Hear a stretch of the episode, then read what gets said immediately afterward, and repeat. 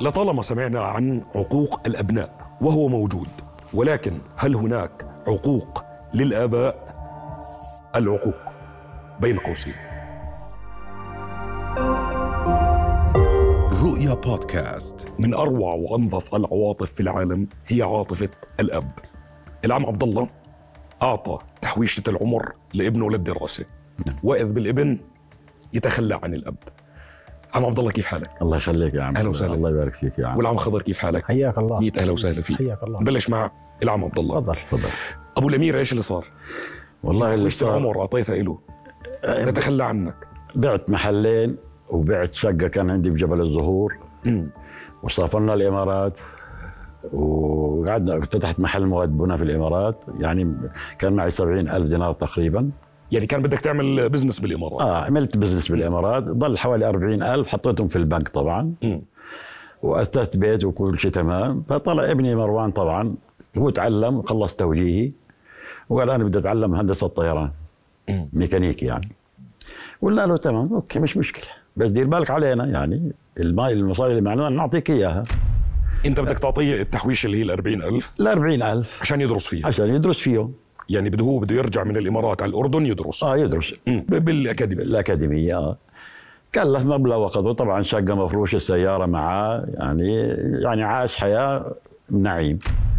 بعدين خلص دراسته طلع على بريطانيا درس دورة إنجليزي في بريطانيا كلف مبلغ كمان. المهم ال برضه هذا كله حسابك. كله حسابي طبعا. لأنه ما في فيش دخل ثاني له يعني ما في. تعلم وأخذ الهندسة ورجع الإمارات. وتوظف طيران الإمارات. بعد ما دخل الطيران طبعا هناك توظف. بعد سنة تقريبا أو سنتين أقنعنا إنه ننزل على عمان المصاريف غالية المدارس وهيك شغلات وهيك. اقتنعت أنا طبعا. بعت المحل يعني بعته بخسارة تقريبا وأخذنا عفش بيتنا ونزلنا. وين؟ على عمان على الأردن. العيلة كلها رجعت. العيلة كلها آه. ضل هو لحاله. كان في اتفاق معين لما حكى لكم ارجعوا لعمان إنه أنا بتكفل بمصاريف طبعا. العيله مثلا طبعا بيتكفل لأنه ما- اعطيته إياه يعني. عرفت علي كيف؟ طبعا اتجوز. بعد ما اجى الولد خف المصروف. قلنا له مش مشكلة. وهو لساته بالإمارات وأنتم هون بعمان. بالإمارات شغال بهندس طيران. آه مهندس. يعني أخذ المهندس وأخذ خدمة الطيارة يعني ترفع معاشه مرتبه صار كويس ال overtime الإضافي. بالمقابل ال- ال- ال- اللي عم ببعث لكم إياه عم بقل. آه صار يقل. اجانتهم بنات نزل كمان. قلت له يا بابا يعني 250 أجار بيت و100% شو نسوي فيها؟ يعني العلاج إلي ولا لأمك ولا إحنا كبار بالعمر يعني. في أدوية دورية بتاخذوها آه طبعا في دواء ضغط هذا هشاشة عظام. يعني آخر مرحلة قال أنا بعت لي 100 دينار يا رب. 100 دينار؟ 100 دينار وأجار البيت كم؟ أجار البيت 250 فأنا ما في أي معين اخر للعيله ما في أي معين ما في إلا الله سبحانه وتعالى ما في أي معين. فطبعا أنا نزعلت يعني إيش كان يرد عليه؟ يرد أنا هاي امكانيتي أنا صرفت عليكم 15 سنة بكفي آخر آخر كلمة حكى لي إياها إيش إيش حكى لك عمي؟ أنا صرفت عليكم 15 سنة بعد هيك ما ما ما راح ابعت ولا شيء لكم نهائيا وطبعا أنا نزلت أشتغل أبيع جرايد شو بدي أسوي؟ شو بتساوي عمي؟ ببيع جرايد من صاحب business في الإمارات. آه. لهلا. آه.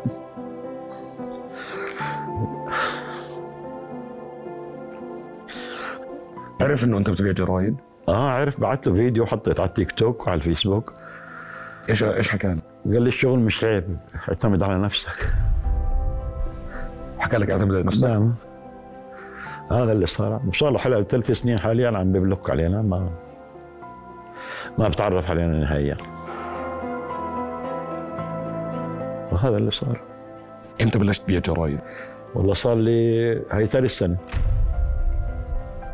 صار لي ثلاث سنين. وهيك بتصرف على البيت؟ طب أصرف على البيت شو بدي أسوي؟ وهو مش معترف؟ ولا ولا مع خبر. يعني أي واحد بيتصل معاه بيعمل عليه block فورا. ما بت- ما ولا ولا بيعترف نهائيا. مش بيعترف آخر مرة حكيته إمتى؟ بقول لك ثلاث سنين صرنا مش حاكيين مع بعض. هو اللي رافض. هو رافض هو عامل block علينا علي وعلى امه وعارف إنه أبوه ببيع عارف وصلت له فيديوهات وأنا مسجل حاطط على التيك توك وعلى الفيسبوك. طب إحنا هلأ عمالنا بنحكي عن الابن الأول الابن الثاني وين هلأ؟ ابن الثاني بيشتغل بفرن يعني. يعني معاشه وضع على قده. آه، قد الحال. ما هو بيتعرف أخذ التحويشه تبعت العيلة. كلها على أساس إنه يشتري لنا شقة ويعيشنا أحلى حياة. عمل حياة آه. وترك العيلة. وترك. أمن حاله مستقبله هو وأولاده. علم مرته محاماة اولاده بحث المدارس وبروح بشم الهواء على أمريكا على إندونيسيا على يعني عايش حياته يعني. يعني هو لو من الإضافي تبعه من البونص تبعه الإضافي بعيشنا ملوك.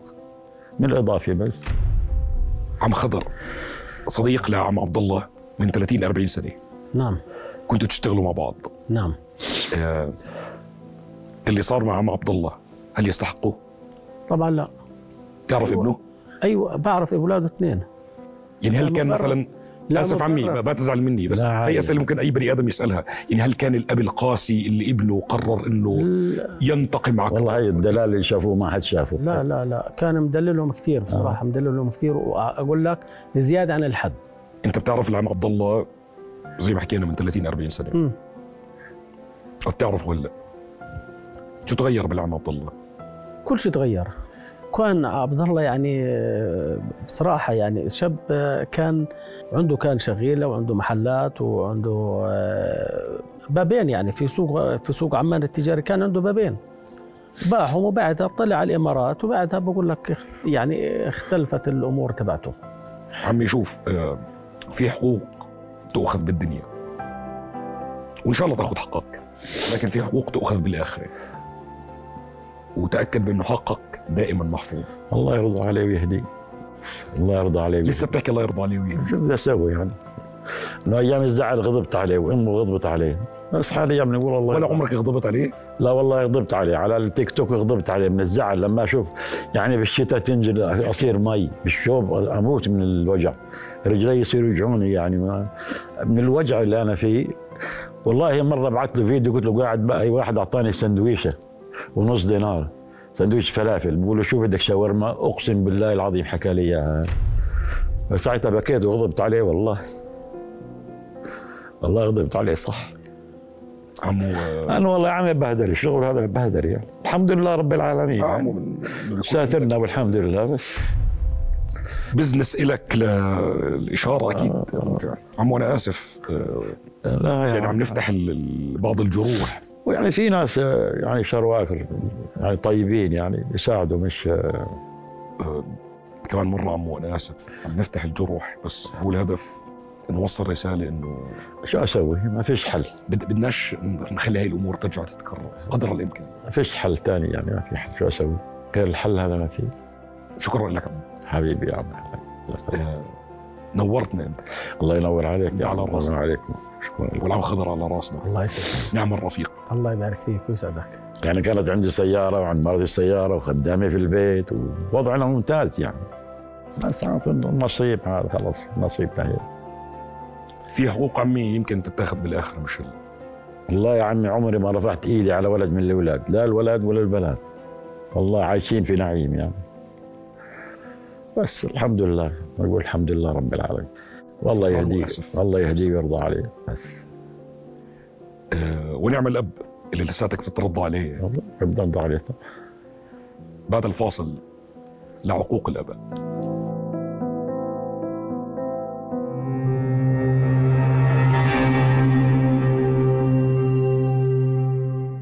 من معاناة الآباء مع الأبناء إلى الابن الذي لا يجد المظلة الأسرية التي تحميه. أحمد مساء الخير. الله يمسك ونور النبي دكتور محمد مساء الخير. مساء الخير. دكتور محمد أخصائي تربوي ولكن رح نلجأ للرأي بعد ما نسمع قصة أحمد. أحمد ليه ما كان في مظلة أسرية تلم شمل العيلة وتحتضن أحمد؟ اللي صار معي أنا الوالد والوالدة تطلقوا من عمري سنتين سنة. سنتين واخوي ثلاث سنين. أنتوا بس آه. اثنين. إحنا بس اثنين مم. من نفس الأب ونفس الأم. آه، شوف هم كمان كانوا صغار.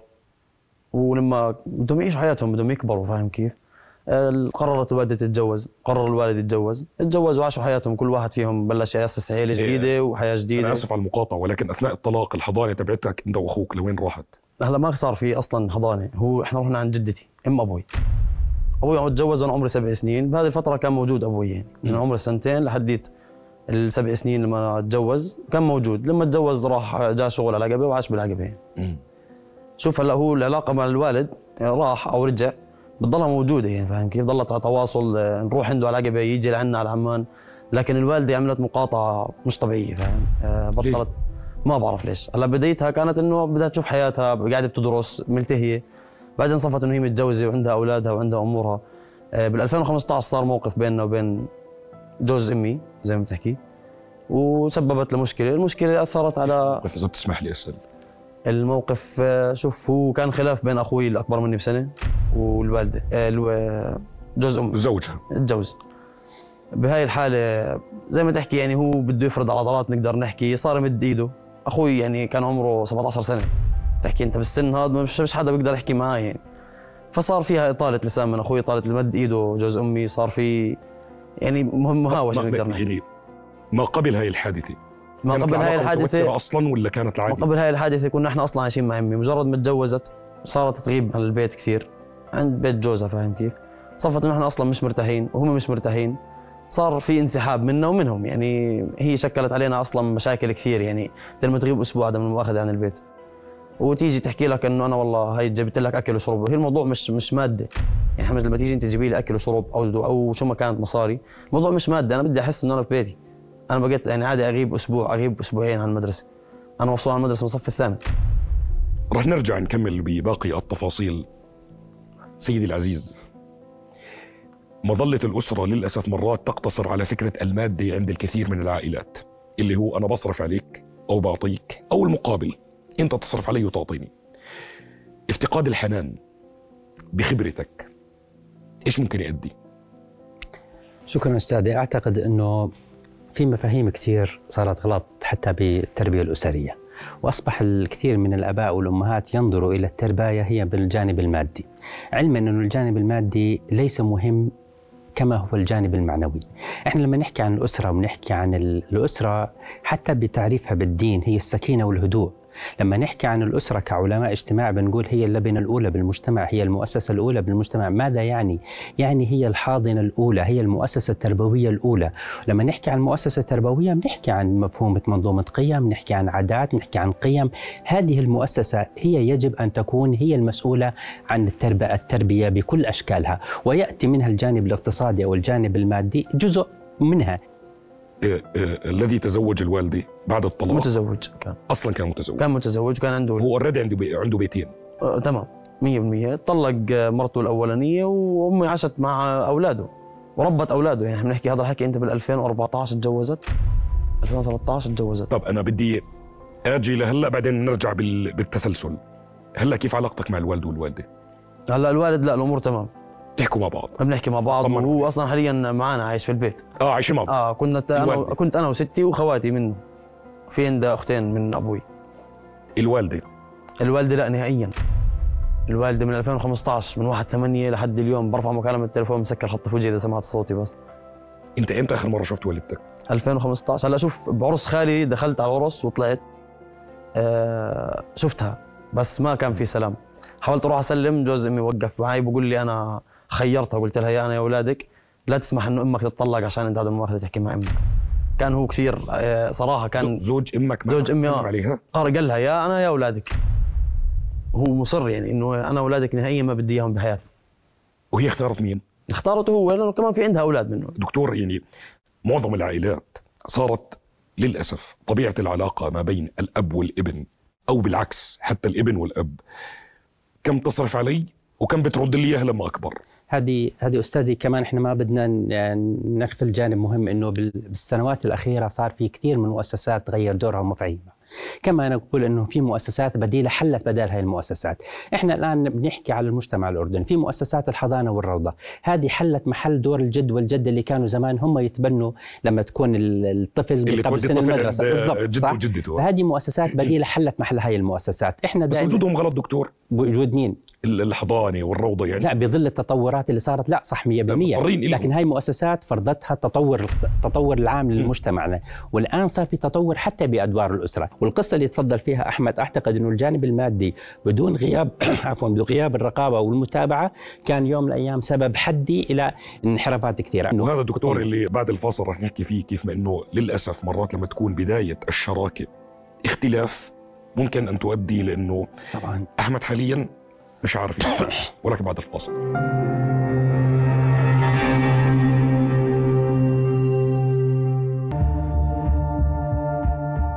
مستكملين النقاش وانضمت لنا بالاستوديو الاستاذه مرام. أهلا وسهلا. أهلا فيك. أهلا فيكي. كيف حالك؟ تمام الحمد الحمد لله.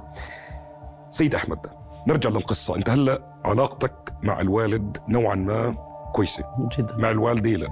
نهائيا. كيف أنت وصلت لمرحلة إنه أنت هلأ بلا عمل ومش عارف تشتغل؟ لا مرحلة بلا عمل ومش قادر أشتغل. بنقدر نحكي كانت برضه من الحياة. يعني انت لما تحكي فيش كانت رقابة وكانت الأمور سيئة هلأ في بنقدر نحكي في عندي جدتي ما قصرت يخلف عليها آه ينبوع الحنان. وعدم وجود رقيب. عدم وجود رقابة. عن الطريق تترك دراسه هسه نقدرش أشوف نقدرش نحكي زي بعض الأخطاء. هلأ موضوع دراستي أو اقتراف بعض الأخطاء okay في لل- للرقيب له وجود بكون أو بتحس أنت بتضلك مردوع أو راجع خطوة لورا لما يكون في حدا فوق راسك أو حدا له عليك سلطة. بس آه، بنقدرش نحكي إحنا إنه كل الأخطاء اللي أنا طلعت مني إنه بس بشكلها ال- الدافع الأسري إنه فيش عندي مثلا حدا أو لا أنا كان في عندي جدي قلت لك في عندي عمي كمان. بس بنقدر نحكي إنه في مشاكل شخصية بتسبب لك إنه أنا أوكي يلا مش فارقة مو هيك ولا هيك فيش موجود. لأنه أنت بتحكي يعني أنت فقدت إشي فيلا أنا هنا موجود يلا أنا بعمل اللي بدي إياه أنا بقدر. هيك بتصفي عند أي شاب يعني. دور الرقابة تبعت الأهل ممكن تخلي الإنسان يقترف بعض الأخطاء الكبيرة طبعاً. عدم وجودها يعني. طبعا هو أول شيء تعليقا على الحكى ما في حدا بسد مكان الأب والأم. لأنه إحنا بنقول مرات دور الرقابة بس هو مش دور الرقابة هو دور توجيهي أكثر يعني بس إحنا مرات بشبابنا بعمر معين بسموا هذا الدور دور رقابي هو دور توجيهي أكثر اثنين وجود الأب والأم دائما بحياة الأبناء هو سند وأمان. وهذا الإشي المهم اللي أنت بتخليه موجود. والذي يعطي الحنان. والذي يعطي الحنان. أستاذتي فلنفرض في طفل صار عنده حالة تفكك أسري. ترك المدرسة. لمين ممكن يلجأ قانونيا؟ مين ممكن يشيله من هالدنيا؟ هلا بداية معروف يعني في حال انفصال الأب والأم. إذا الأم ما تزوجت الحضانة بتكون معها. للأم. في حال تزوجت الأم.